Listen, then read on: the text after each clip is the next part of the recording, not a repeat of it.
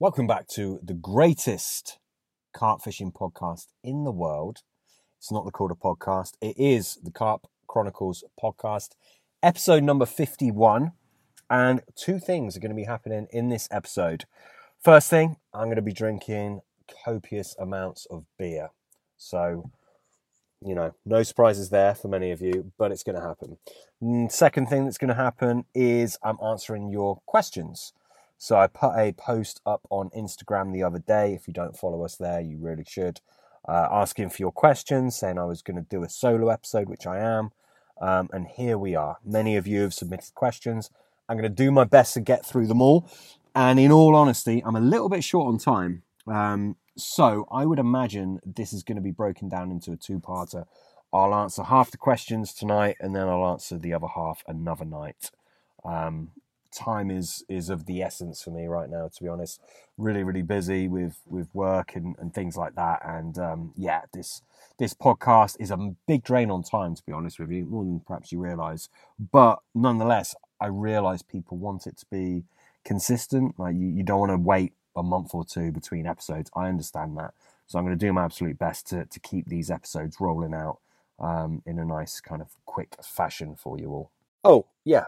Bit of exciting news for me at least. OptiBaits, my bait company. Um, check it out, optibaits.com.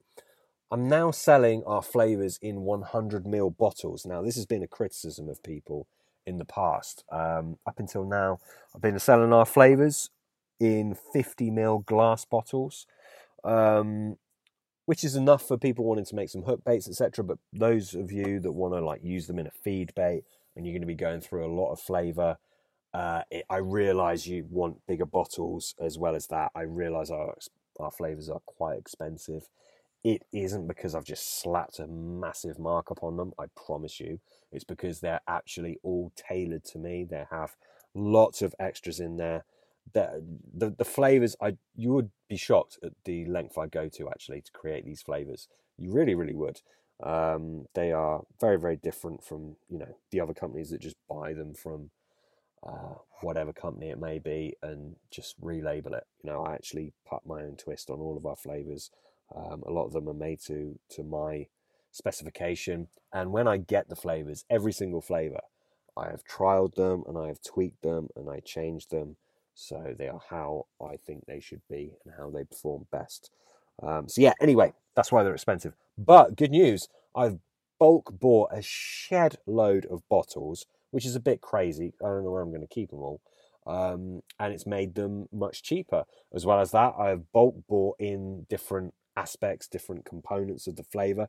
So, long story short, I can offer 100ml bottles of the flavors at not ridiculous money. Um, a little bit more expensive than obviously the 50ml bottles, but I've saved on the flavor because I bought in bulk. I've saved on the bottles because I've bought in bulk.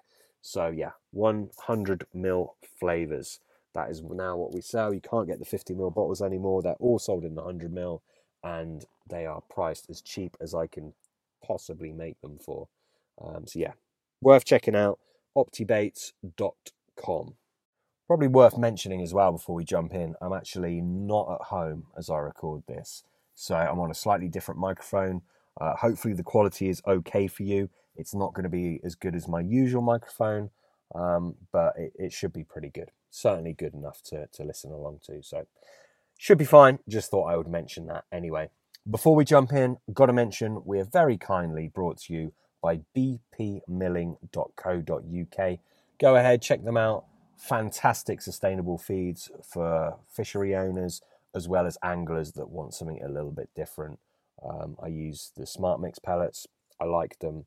Um, I cannot see myself stopping using them anytime soon. So please go ahead, check out bpmilling.co.uk. Check out the YouTube as well. Um, he's got some really good videos on there. With that being said, let's jump into the episode where, as I said, I'm going to be answering your questions. Now, I've had a lot of questions. Um, some of them, going to be honest, a little bit silly. Not going to mention those. I'm not going to read those out, uh, and I'm sure the people that sent them don't expect me to. But if you sent a question in and it's a serious question, I'm going to do my absolute best to cover it today. Um, so, yeah, let's jump straight into it. Without further ado, And I'm going to start with quite a long question. Um, I actually offered this up on Instagram. I put a little. Uh, if you're not on Instagram, you probably don't know what I'm talking about. But I put up a story and put a little box where you can answer me a question, and you can only fit a certain amount of letters into that box. So some people messaged a more lengthy question, which is absolutely fine. I'm going to start off with one of those lengthy questions. Okay, so I'm going to read it out. And by the way, I, I haven't, you know, gone through these questions and thought what I'm going to say. I'm literally kind of doing it on the fly with you. I don't know if that's going to sound annoying. Um, let me know if it does. But yeah, I'm going to read them out and, and respond in real time, as it were. Um, so Chris has asked, uh, 75 acre northern reservoir, not fished all that much for carp, only often only the carp angler on. So he's often only the carp angler on. Rumored to be f- between 20 to 60 carp. Okay. So 20 to 60 carp in a 75 acres. I only fish Friday nights after work. This year I've had 10 bites from end of July to November. Started baiting three to four weeks. First bite been baiting every morning, half to three quarters of a kilo of boilies.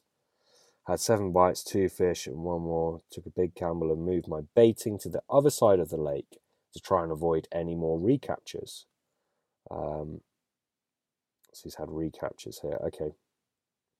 Started introducing around 100 tigers each day too. Paid off and had two new fish, but the last bite was from one of the fish I moved to avoid. My question have you or anyone you know experienced anything like this? Why do you think it happened? I think what this guy is asking is he's had some recaptures. Um, so he was fishing an area, baiting it up. He's had a few recaptures, so he's moved to a different area, presumably thinking maybe the fish are territorial, so he's going to get some other fish. And he's had uh, two different fish and one of the same. I mean, look, like some fish will just get caught more than others. Um, I mean, and we could go deep into this. And in fact, let's you know, fuck it, let's go deep into it.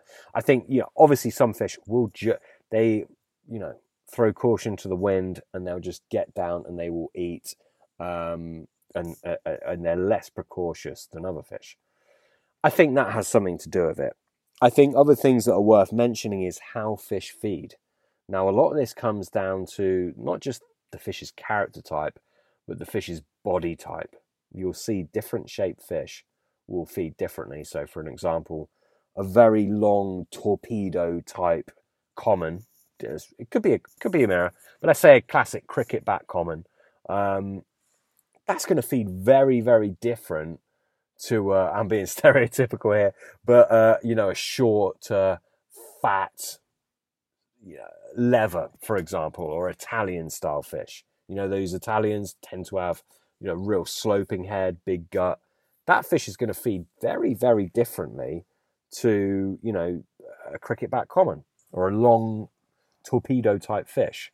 So you have to bear that in mind. I mean, more of it's not so much bait, but it's more rigs.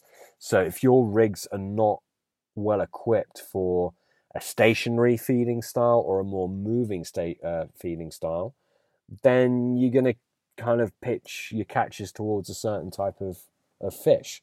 Um, I fish I fished lakes before where I've been targeting a certain carp and it's had a you know X body shape, for example, a certain body shape, and I've changed rigs because I think oh it's feeding differently, or I've been fishing on steep marginal shelves and I've thought well how is the fish going to come in and feed on this shelf? I can't I can't put my bait on somewhere flat because I don't want to fish there, or there isn't a flat area, for example. So my bait is going to be on a slope. A, where is that? What direction is that fish going to come from? And B, how is it going to pick it up? What's the angle of its mouth going to be? What's the angle of its body going to be? And I realize some people listen and think well, this is going a little bit too far, but it's actually not. Um, it's actually a really valid point, and we can, you know, we can look into bait as deep as we want and try and find, you know, the latest thing that's going to trigger them to feed and all that jazz. But actually, you know, really significant is how the fish picks up the bait. You know, if it is just, if it's stationary, hoovering, for example, you need your rig to work with that. If it's moving from bait to bait, you need your, your rig to work, uh, you know, with that.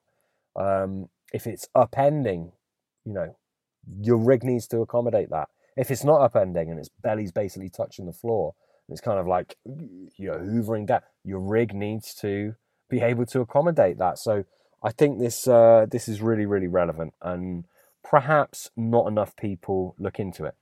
So that's one thing. Anyway, waffling on, Chris. That's one thing. Maybe it's your rigs are pitching towards that. Maybe it's just the fish that you've caught are the you know quote unquote friendly fish, and they get caught much more. Maybe it's bait. Okay, this is the last kind of thing that I would say. Well, actually, it's not the last thing, but the next thing I would say is bait. Um, different fish have different preferences for different bait. This has been covered in previous podcasts to uh, you know quite a large degree. I feel so. You know, I'm sure you're all familiar with this, but yeah, certain fish will prefer certain baits. So maybe that's it. Um, and again, as you said in your message, you've moved. Maybe it is a territorial thing. The the one that you got caught that got caught in your old spot and then your new one, maybe it's moved around. You know, absolutely plausible. Um, maybe try different areas. It's it's so difficult, isn't it? And this is this is the beauty of carp fishing. There are so many different variables. And I don't know about you, but when I fish a lake, I kind of I, I, see things like that, and I just get a feeling for what I think is right, and I'm not always right. Um, but more on, kind of more often than not, you are right. Actually, if you if you trust your gut instinct, um, I'm a big believer in that. I, I do. I trust my gut instinct. Um, so, whilst I think it's useful to like analyze this and break it down and think about the possibilities, I also think it's you know, really worthwhile just trusting your gut, trusting your instinct, and going with that. Um, yeah, I don't think there's much more than than that that I can say about it. Um, it it's a, it's a without knowing the water and without fishing it, it's a difficult one. Um, I mean, the ultimate thing is if there's fish you haven't caught that you want to catch, and I'm pre- presuming that's the case, find those fish. You know, get up a tree, look for the fish. Not enough people do this. I I do short sessions now. I will not cast out unless I know for a fact there is a, at least a fish there. Normally, nine times out of ten, I won't cast out it, unless it's a fish I want to actually catch. Um, but I have to know carp are in the area for me to cast out. So you know, try and find the fish that you want to catch, and then you know, process of, of elimination. Fish for them there. Are they interested in the feed? Yes or no? Or maybe it's not an area that they feed, or maybe they're not interested in the bait. And you know, strip it back like that. Um, I don't feel like I've answered your, your question very well, Chris, and I apologise about that. Um, but it's it's just it's difficult for, for me to answer without knowing the water more. Oh, I've just realised there's a second half to this. Uh, he's given some more info. Um, sorry, nine out of ten bites have been between five and nine a.m. I bait up at 6 a.m. every morning, so I think they have been trained to turn up and feed at that baiting time. Yeah, quite possibly. I'm using all four Baitworks boilies. I'm jumping back and forth through messages. Lots of wild swimmers come in the morning, three to four bites, have been within 15 minutes of a swimmer swimming over the baited area. Yeah, doesn't surprise me. Carp are inquisitive. They really are. And they're not they're not as shy and as spooky of that kind of thing, you know, boats and swimmers as we'd think they were. Um, uh, one was a lady swam over the spot, and as it took line, stayed under the swimmer to the point I thought for a, the first couple of minutes she may have tethered my line until I turned the fish, but the lady showed no signs of struggling or attaching the line. Yeah, it's very interesting, very very interesting. You know, it, it's as I said, these uh, these kind of boating lakes where there's boats flying around, windsurfers, paddleboarders, swimmers, you'd think the carp would be like getting well out the way. That's not always the case. Um, you've got to remember they're used to it day in day out, aren't they? Certainly through the summer months, so they get used to it. And uh, as I said, they definitely have a, an inquisitive side. So yeah, I wouldn't I wouldn't rule it out. Same as diving birds. You know, um, pretty much all of us, I'm sure that fish these pits with lots of bird life. There can be fish, uh, sorry, there can be birds diving on you, and you'll get a you'll get a take in the middle of it, and you think it's a bird pickup, and it turns out to be a carp. Um, you know, they're then they're they're pretty tough animals, really. They're they're not too spooky. Spooky. Um, I hope that helps, Chris. Anyway, apologies if I haven't answered it well enough for you. Um, but yeah, tough one. Right, next question. Uh, what would be your starting point when designing a new base mix? Oof, good question um, from Damo.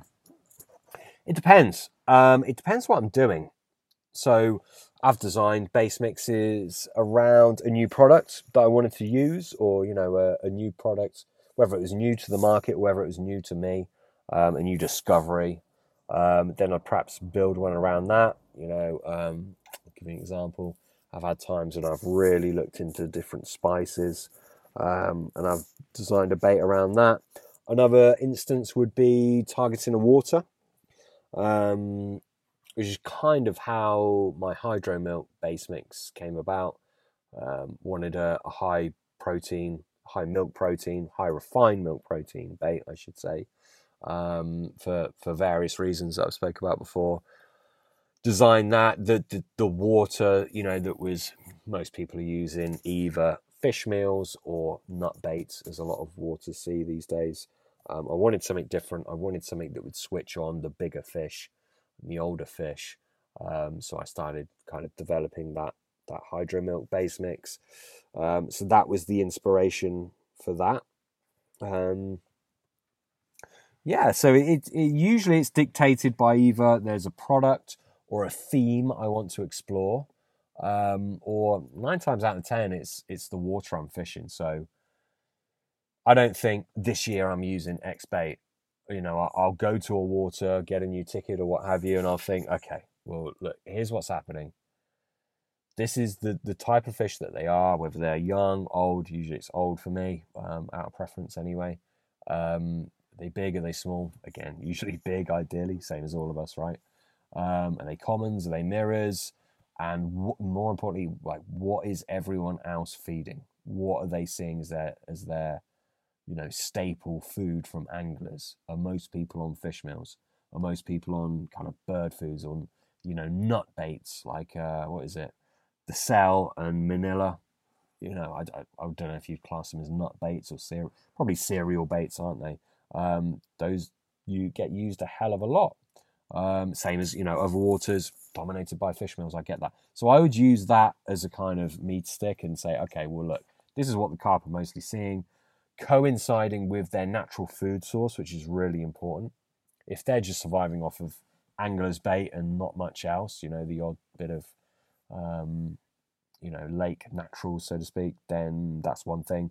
If the lake is absolutely riddled with naturals, um, that's a different thing, you know, and I would, I would accommodate my base mix to suit that. Um, but really nowadays, I've got a, a fish meal mix that I'm very happy with. It's extremely soluble. It's extremely attractive. I could waffle on about that for ages. I'm very happy with that. Then I've got the um, the hydro milk, which is more of a kind of specialized bait. It's quite expensive, very expensive, in fact. Um, and then I, I do have a little kind of like creamy bird food, um, which is a bit of a cheaper mix, which I could you know bait on mass if wanted to. Um, generally a water will fit into those three things. Um, but yeah, to answer your question in short, what would be your starting point? It would be either the fish I'm fishing for or it would be exploring a new product. Hope that helps. Um, next question. What is your most underrated product? It's a good question. Um, underrated. Well, I'm going to read that as undersold because it tends to be the people that buy my products, like they, they repeat buy. Um, I was looking at this the other day, actually, the other week. Uh, I can look at my kind of go into the back end of my website and it shows me what customers buy. Um, and yeah, a lot of repeat repeat buys. Uh, I would say the most under Choco Stim. So, and I kind of get that actually. Choco Stim, if you don't know, is a uh, hook bait spray it's a blend of amino acids that I've put together with some other bits alongside an old school chocolate flavor, which is actually, and I don't mind telling you, it is the Choc B flavor, which was famous uh, flavor from Unbar Rotherham. Um, it was used a lot back in the day. It's probably not used as much now. Well, in fact, it definitely isn't. Um, but it's just an epic flavor. People used to use it with tiger nuts particles um, as well as you know other things. Um, but yeah, that spray is basically there's some of that choc B in it, um, and there's a shed load of aminos, a couple of organics, and some other little bits and pieces. I'm not one for bait sprays. I don't like them. I think it's a gimmick, same as all these glugs and things that these different companies do. But so many people ask me for a bait spray. I thought, okay, well, look, if I was to make a bait spray, if I was to use it myself, what is the very best bait spray? Excuse me, bait spray I could make? Um, and it had to be based around amino acids um, because I, I really believe in their ability to, to trigger feeding. Um, so yeah, I've looked at the attraction side of it, and obviously I've looked at the well, it's not obvious actually because most companies don't, but I've looked at the taste side of it, the gustation side of it, which I think is really important. Far too many people think about attraction, what's attractive. Not enough people think about what's going to taste good to the carp. You can't want to eat things that taste good, not just allure them to be like, oh, what's that? And it tastes like shit. Because bear in mind, carp taste before they actually bring it into their mouth, they're not going to bring it into their mouth if it tastes like shit. So, um, oh, that's a bit of a pun actually, because they might be attracted to shit because of you know digested proteins, etc. Anyway, getting a bit geeky. Um, so yeah, anyway, most underrated product. I would say the Choco Stim. I'm going to pick another uh, because why not? It's my podcast. And the strange fruit flavor. I don't know what it is, but hardly anyone has bought it the people that have bought it keep buying more. So it's a it's a very good flavor. Um, it's one of my top, one of the best flavors I have ever used is that strange fruit, and I would say that with complete honesty. Um, in a, I have a fish mix. In the fish mix, I'm either using that or the wizard or a combo of the two. Usually a combo of the two. Um, but that is a ridiculously good flavor. It didn't take off. I don't know whether the blurb on the website doesn't sound very good or whether the name is shit. I don't know what it is, but not many people have bought it. Uh, but the people that have bought it keep buying a lot of it. So yeah, I would say those two things: Choco Stim and Strange Fruit. Next question is a time when you seriously struggled to overcome a tricky group of carp in a lake. Oof. Good question. Um, damn. Okay. What what about it? I, have had those times. Yeah, definitely. Um, you want me to tell a story about it, or you want me to say? I, I don't really know what the question is. Um, let me read it again. Uh, this is from David, uh, who messages a lot. Actually, I appreciate you, David. Um, what's he said? A time when you've seriously struggled to overcome a tricky group of carp in the lake. Yeah, I mean, oh, every lake. I'm joking. Um, yeah, I struggle. I do struggle sometimes. Um, I really, really do. Um, if you want a kind of like epic story where I've really struggled and then it's all come good, I'm trying to scratch my brain. I don't think that has really happened, to be honest. Um, I think I get pretty lucky. Like I, am I'm a very lucky angler. I feel like I am. Um, there was a carp that it took me a long time to catch. It wasn't a group of carp, so I'm kind of cheating. Um, there was one carp in a lake that it did. I really wanted it. Um, I really, really wanted it. Um, that took me quite a while to catch and I was doing what I thought at the time. I thought I was doing everything right um, to catch it, but for whatever reason, I just could not catch it. Um, I kept ringing the changes, ringing the changes, ringing the changes. And in the end, what I resorted to were uh, my memory is a little bit shaky because this is probably, I don't know, I don't know how many years ago, many years ago, well over 10 years ago. Um, but in the end, what I did was I fished because I, up until then I was fishing uh, over a lot of bait. Um, I, I, would I would always fish over bait of some sort. Um, you know, whether that was just a, a kilo or whether that was you know, five or seven or ten kilos. Back then, I was fishing a lot more than I am now. Um, perhaps I'll fill you into my own fishing soon.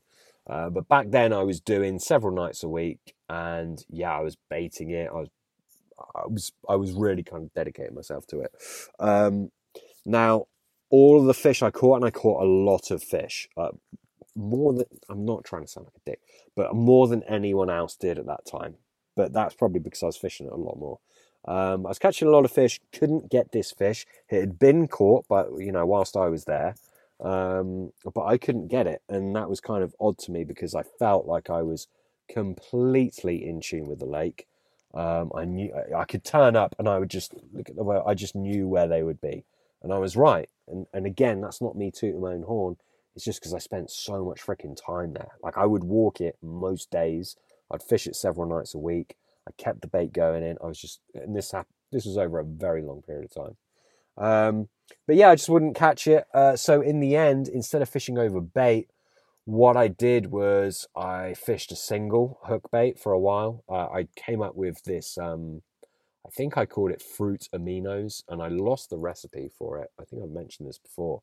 Um, I lost the recipe for this um, little hook bait I made, um, but I actually found the recipe not too long ago, which is quite exciting for me, at least. Um, but anyway, going off on a tangent, yeah, fruit aminos, I called it. I don't know why I named it back then. I had no no intention of selling bait back then, but anyway, I named it. Um, and I just fished singles in the decaying um, fringe lilies. There was fringe lilies that absolutely smothered the lake. Uh, and I mean smothered the lake. A lot of the time, it would be out in the boat to retain uh, to to get fish back in, and yeah.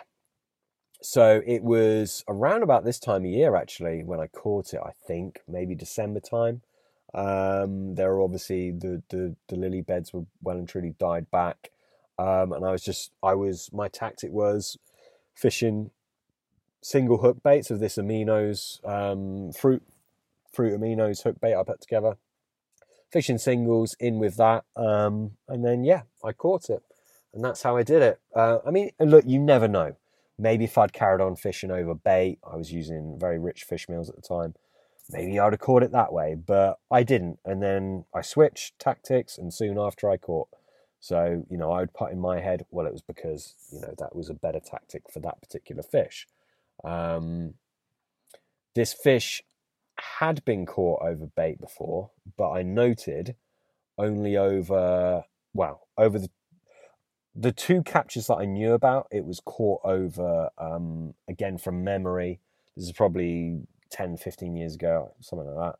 I think it was just caught over maize or sweet corn, which again bright baits. Um, can't remember my thought process at the time, but I decided to go for one bright hook bait, and yeah, it came. It all came good in the end. Uh, yeah, very memorable capture for me. I was absolutely made up with that. Right, next question. Um, what would be your starting point? Oh no, no, no, done that. when is OptiBaits releasing the hydrolyzed basking shark's liver? I've got no idea what you're on about. Um, I don't know if that's that's obviously in reference to something that's been said. I don't know, dude. Sorry, uh, it's lost on me. Um, I imagine this is part of a podcast where I was well and truly pissed up on, and I don't remember. So apologies. Um, next question: binders to use instead of egg products. Cut down boil slash steam times, soluble boilie paste. Yeah, do you know what? I've not really done much in the way of uh, trying to eradicate eggs from the mix. I realize some people are worried about the trypsin inhibitor in eggs, but the reality is once that's heated, it's not a problem. Um, a lot of the companies now they won't use eggs because you've got to remember it's a pain in the ass buying a shitload of eggs, cracking them. You've got to dispose of the shell somehow. Although some companies will say, of course, they leave the shell in for added quote unquote crunch factor. Um, basically, it just makes their life easier Like, crunch factor. I'll go on to that in a different a different moment. Um, but yeah, you've got to understand it's a ball ache for most companies to actually use eggs in their production. So they will use powdered egg. Um, you can get whole egg powder from all of the big uh, bait suppliers, AA Baits, British Aqua Feeds. And yeah, a lot of people use that. I have used that before. Um, you mix it up with water into a solution and then use it as you would do an egg. But that's pretty much it as far as I've gone with it, to be honest. And I stopped using it and I went back to real eggs. Um, so for me, in the bait I make for myself and the hook baits that I sell, I use very good quality eggs from. Um, it's actually a client of mine who lives not too far away, um, and she provides me with chicken eggs that are very fresh, very good quality, and her chickens are fed, uh, you know, a vegetable diet. Look, I'm not saying you need to go to that that length or anything. That's just what I do. Just get some chicken eggs. Um, it's fine. But me, I'm like, I have a very intense mind. Like if I could use a better, if I could just use a, like a normal egg from the supermarket, or I could use this like super healthy egg from this chicken that runs around with the family and it's happy and it has a great diet and it's I would use that one any day of the week. Yes, it's more expensive, but it's a healthier chicken, it's a healthier egg. Why wouldn't I do that? Um, but that's just me. I'm a little bit, you know, a little bit different like that. Um, and I like the fact I'm like that. I don't want to don't want to be any different. Um, but yeah, so uh, in turn, I mean, look, people use different, uh, you know, blood blood powders. Um, uh, as I said, egg powders. There, there's lots of different things you can do. You can utilize uh, whey gel. You can get around it. You can eradicate eggs if you want to. I'm just, I, I'm not an authority to speak on that because I haven't done it. I haven't done much of it. So apologies, but I can't answer your question on that one. Um, next one. Can you roll me your protein mix? No, I can't. I just because do you know why? I don't want to. Uh, sorry if that sounds rude, but I'm selling a base mix now. Um, even that is a pain in the ass. Bearing in mind, I'm doing this OptiBaits as a hobby because I love it. Because the catch reports and the messages I get from people, I know it sounds cheesy, blah blah blah blah blah, but I actually really freaking like it. Um, I'm enjoying it. But if I had to roll people bait, I just a I would hate it. B I don't have time for that. This isn't my like this isn't my main income. In fact, it's it's not any income. The the company owes me money. Um, OptiBaits is not profitable. Uh, you know, slowly, I'd like to think that I'd at least break even. it would be nice, wouldn't it? But yeah, it's not for the money. So I'm definitely not going to be wasting hours and hours to roll bait for people to sell with absolute minimal markup. Um, so yeah, sorry, buddy. No, I can't. Um, but people will roll for you. Uh, you could buy the base mix from me and, and pay someone a rolling fee. Be really careful they don't cut it down or do anything like that because, like, I would just I would hate that. I've put my heart and soul in these mixes. Um, so yeah, please, you know, do your due diligence sorry, your due diligence and make sure whoever's rolling it for you is doing a good job. But yeah, anyway, long story short, no, sorry, mate, can't roll it for you. Um, fishing a shallow, silty lake, mostly smelly silt. Ideal baits and application of it. Cheers. So, if you're rolling your own bait, I would recommend using a an oil based flavor. Um, so, our Strawbermo, strange fruit and wizard they're all oil based the strange fruit is actually a mix. It's a very odd flavor. Um, but all those three flavors will people will say they repel the silt. They don't. They just stay within the boilie much more efficiently um, and and yeah i guess they i guess you could argue that it stops the sediment the silt smell onboarding um, it's a complicated thing, but but yeah, those those oil based flavors would be the way to go. Um, you know, look, other companies sell oil based flavors, not many of them, um, but they do. So I'm not saying you have to use ours, but that's what I would do. Even if you're just rolling up your own hook baits, use an oil based flavor because, as I said, it will retain within the bait and it won't taint. That being said, look, carps will shove past their gills into nasty, decaying silt and feed with absolute gusto. So don't let it put you off.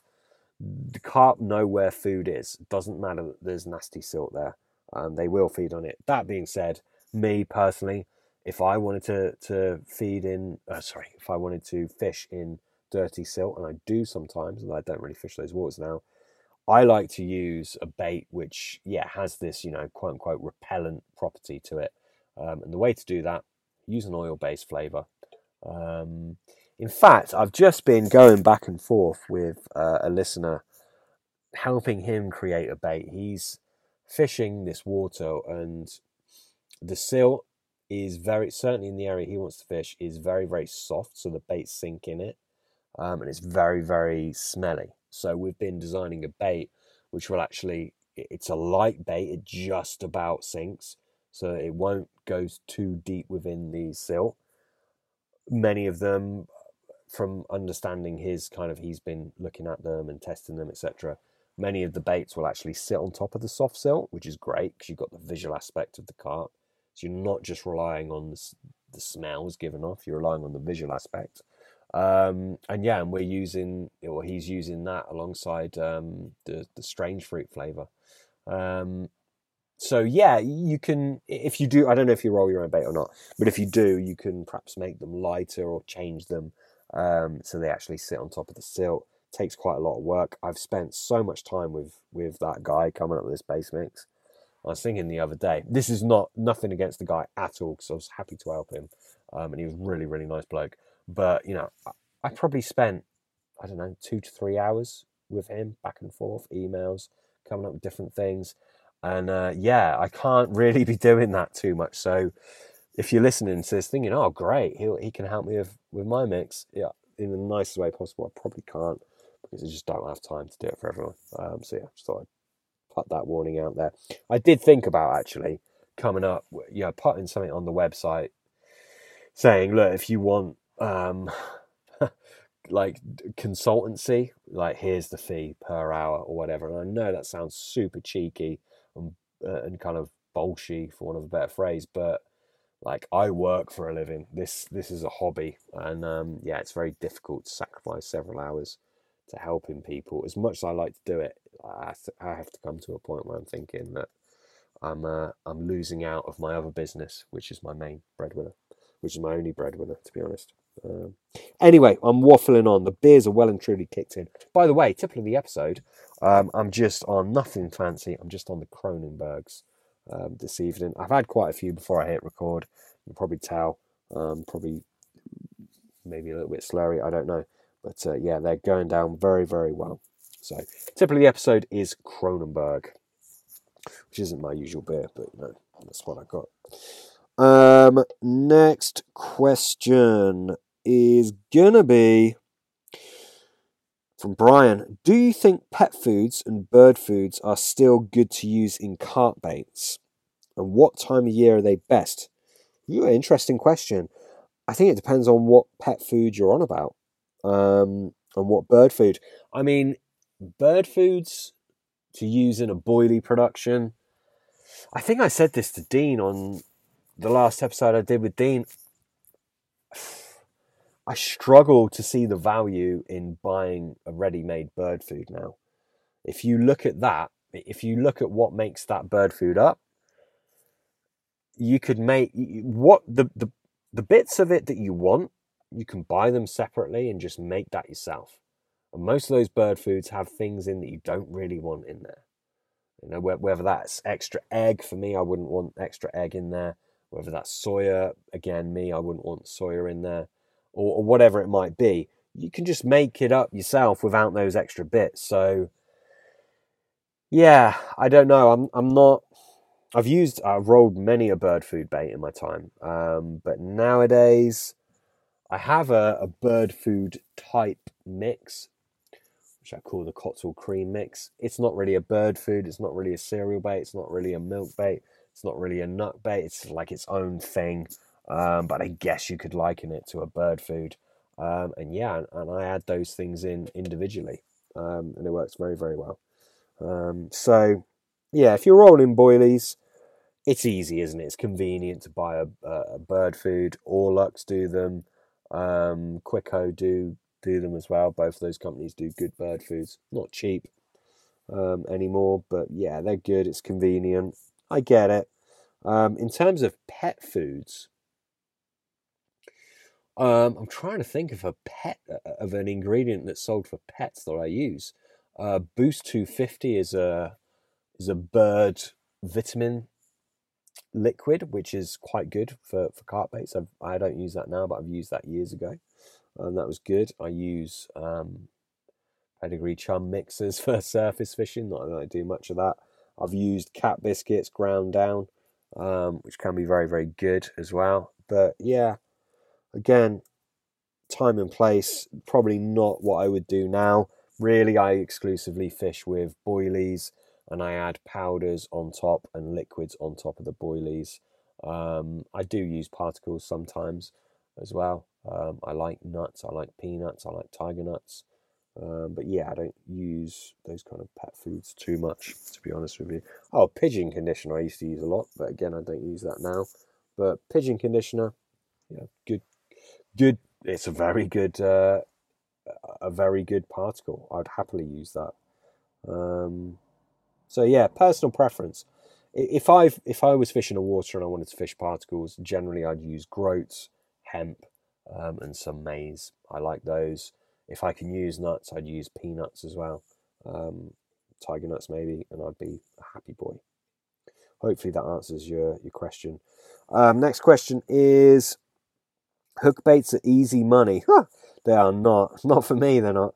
Uh, but anyway, hook baits are easy money. Are you guys planning to introduce special developed hydros and so? I don't know where you are. Well, I don't know where you've been. But yeah, we do. I do. I have my GLM Green Lipped Mussel Hydro Blend, which isn't pure Green Lipped Mussel. I make this perfectly clear on the website and in the blurb and everything. Um, but it's all based around the attractiveness of Green Lipped Mussel, which for me, I am a massive advocate of. I always have been. Um, green lipped mussel extract, very very good product. Very hard to get hold of the real top quality good stuff. Um, but it is such a good ingredient. It's unreal. So yeah, I have my hydro blend, which is actually a blend of hydrolyzed ingredients, loads of green lipped mussel, and some fermented ingredients as well. That blend has caught ridiculously well. The biggest carp it's ever done is an upper 60 from Lake Bled, um, and it's done huge carp over here as well. Um, in fact, I put on uh, the story on Instagram story not so long ago um, that's caught numerous 40s um, and 50 and a 50. I had someone reply uh, basically saying I was full of shit. Um, dude, I'm not full of shit. Like, actually has caught those fish. I don't know what else to say. It just things like that is just like okay, makes me not want to put anything out there. And if you notice, if you look at my social media, I'm not a salesy guy. Like I don't, I don't even post my own catch reports. Um, I like to keep things private, but yeah, no, the the the product's done very very well. Um, and there's a, a, powdered component to go with it. Um, which I mean, they work very well together. You can use them separately.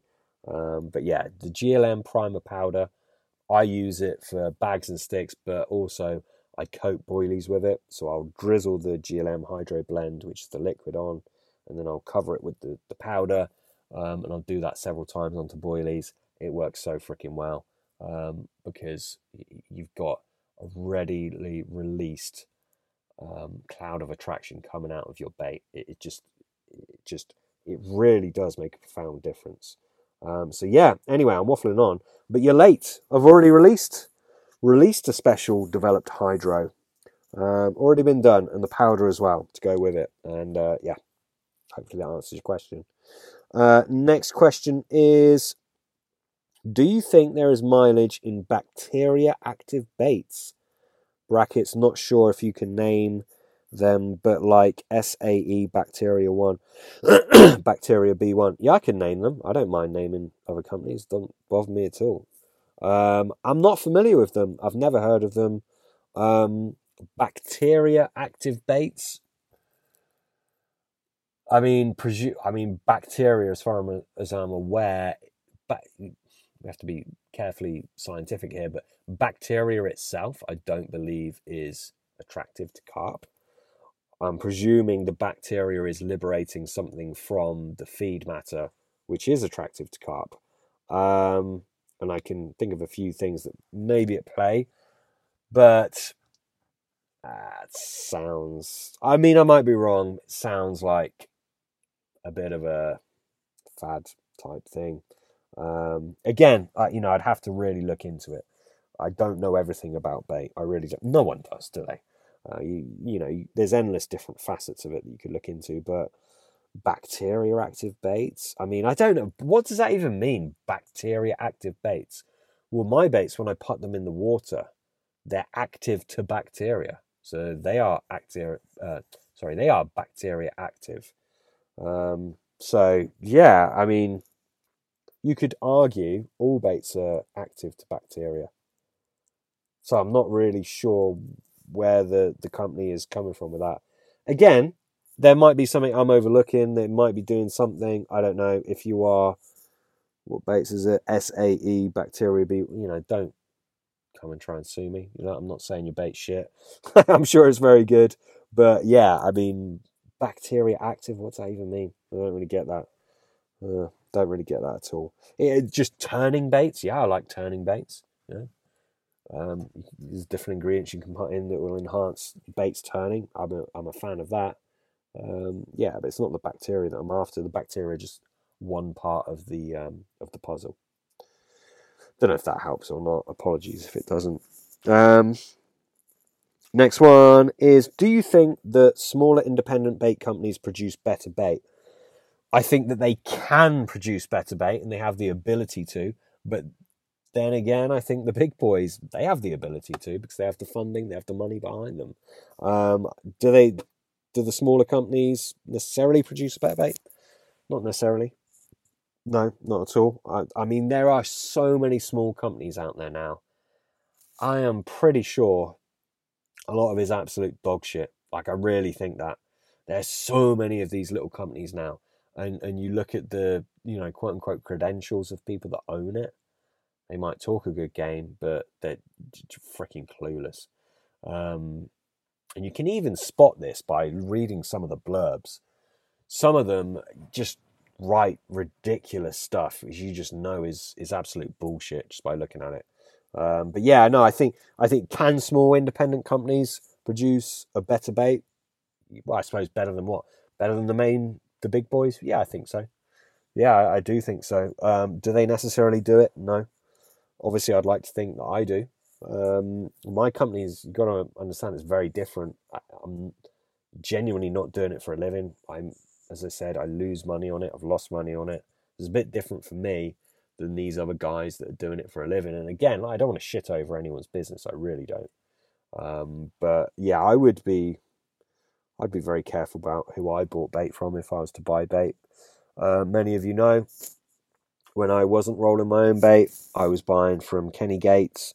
Um, really rated his bait, very very good quality. I really like Kenny as well. He's a top guy. Um, really puts his heart and soul into his baits. Dean Towie from Scientific Baits, you know, exactly the same goes. I would happily use his bait in a heartbeat if I if I needed to buy bait. Both of those guys, absolutely solid, you know, very very good baits. Rolling baits as well. It was interesting talking to Dave Moore. Um, again, happily use those baits.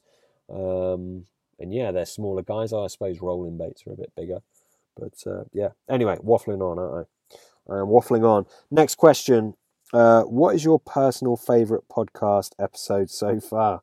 And this is from Jake the Heron, who we did an episode with. Um, I've got to say Tommy Bish, haven't I, Jake? you know why I'm saying that. Yeah, yeah, Tommy Bish. I'm going to leave it there, bud. Um, next one. If there was one winter method you could use, which would it be? Oh, gosh, I don't know. That is a bloody good question. If there was one winter method I could use, what would it be? Depends on the lake, obviously, but you don't want to hear that. Um,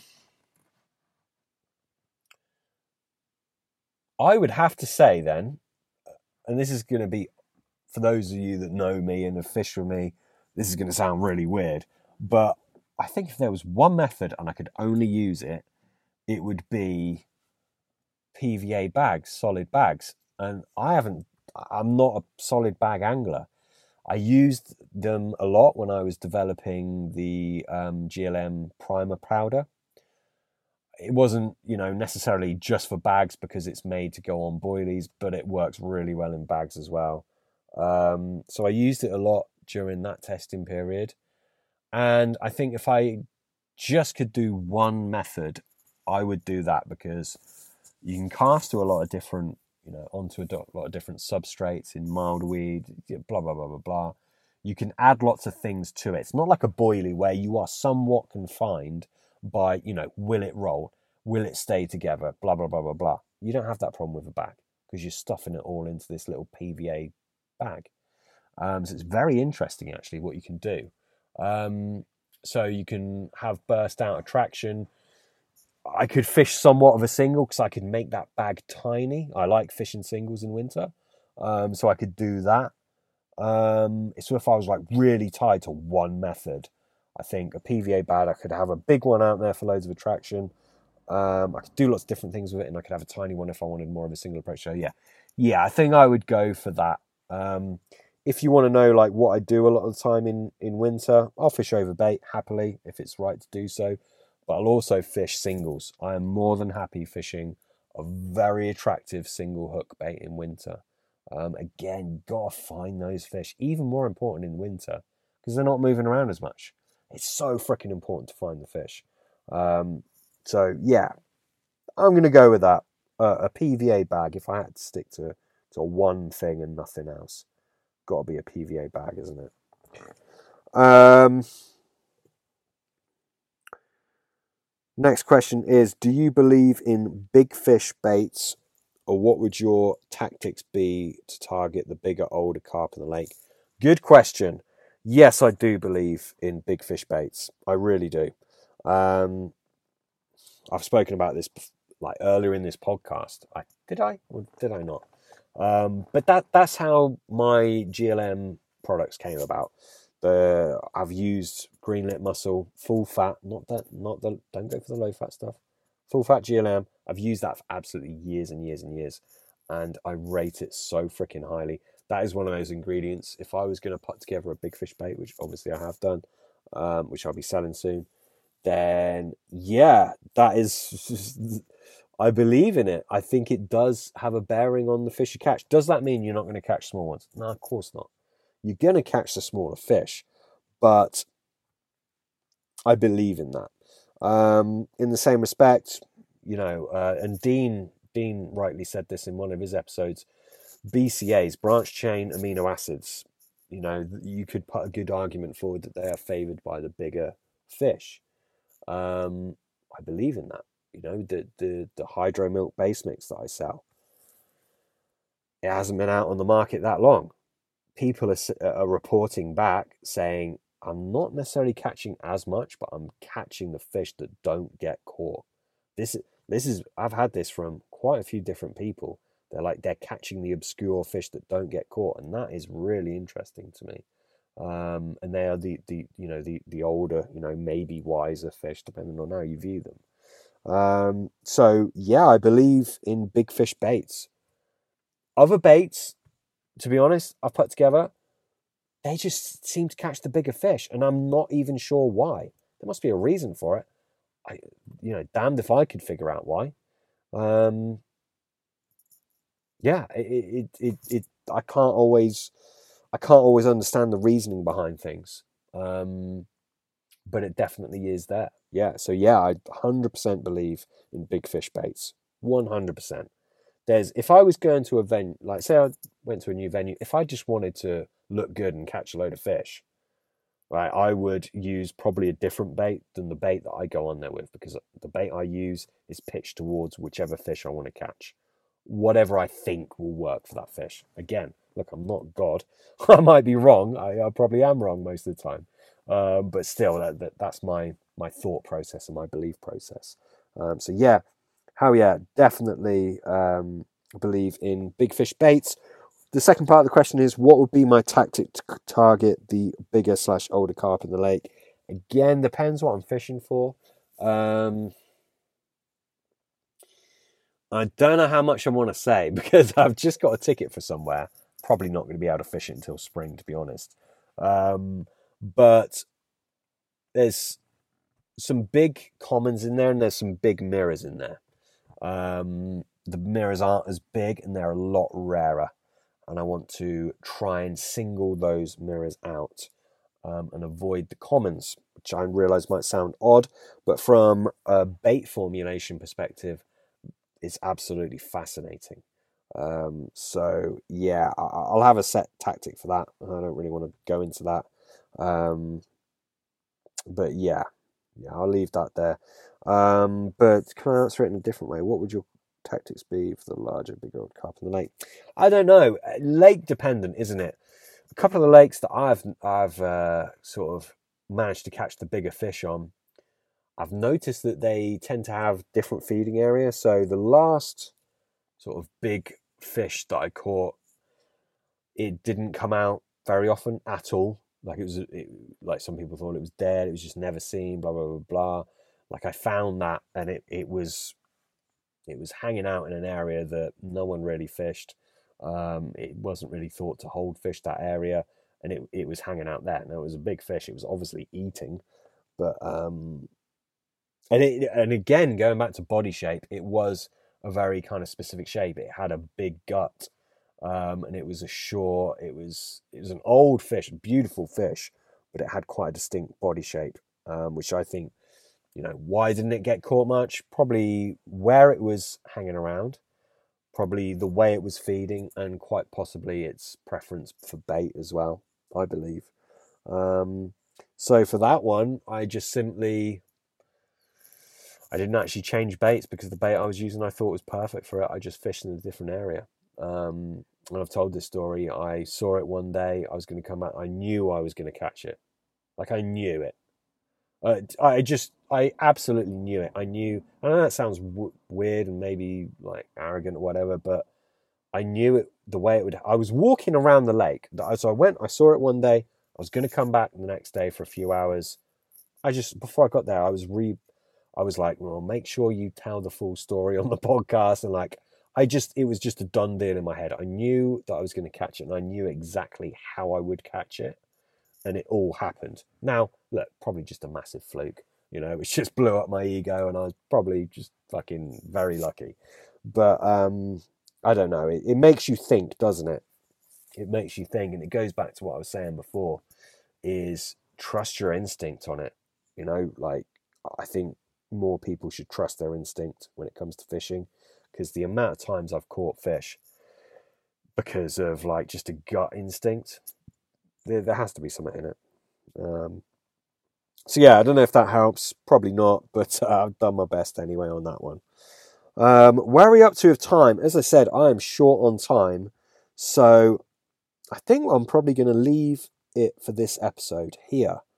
Um, and then I will come back to you again with a different episode. Well, with the second half of this episode, um, there's. Let me just look how many more questions there are.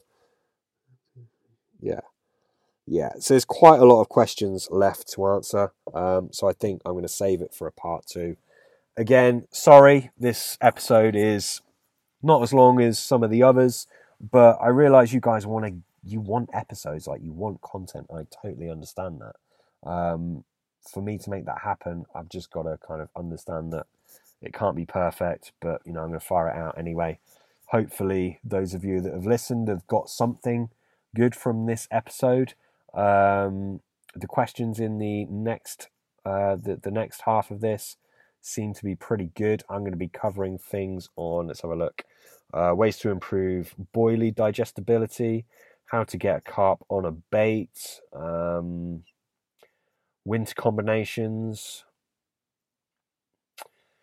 whether to go down the HNV route or not. I'm just reading out the questions that are upcoming. Um, PVA bag and hook bait mixes, uh, how to make, how to create your one and done hook bait. Um, yeah, loads of different interesting questions. So uh, yeah, if you enjoy this kind of podcast, tune into part two. Um, it will be much of the same. I will probably do it when I'm a little bit more. I've got a bit more spare time, and I'll probably go into a bit more detail of things. And I guess I'll probably fill you all in on my angling as well, um, and just talk about where I'm at, which is very different from how it has been. I've gone from someone who has like quite a lot of time to fish because I didn't have anything else going on. Basically, I just prioritized fishing, doing several nights a week, to someone who's only got once, you know, one night a week, but I can go to the lake regularly to bait up. To now, someone who cannot get to the lake, only has a few hours fishing per week, best, um, and that's it. The minute, I'm turning up to a lake. Maybe I've got five hours there in the day, and that is it. And then I've got to go home. That's my only opportunity all week. I can't bait up, I can't do anything else. So I'm fishing that very, very differently than I would be if I could bait up or if I could do more than one, you know, session. Um, so perhaps I'll talk about that, the changes that I've made, and and you know, what I'm, uh, the way I'm seeing things going in the future. Um, and uh, yeah, I've kind of gone from one extreme to the other. I realise most people will sit somewhere in between but uh, perhaps it'll be interesting. Anyway, that's it. Thank you for listening. If you've carried on listening until now, please go ahead, leave us a review on the Apple app. If you listen on Apple Podcasts, leave us a review. If you listen elsewhere, I don't think you can actually leave us a review. Um, but uh, nonetheless, I appreciate you listening. By all means, if anyone has any questions, you want any help, whatever it might be, send me a message on social media. I'm most active on Instagram but you can get me on Facebook as well. Just search Carp Chronicles podcast and uh, it will pop up. That's it for this episode. Thank you for listening and take care of yourselves. I will speak to you soon.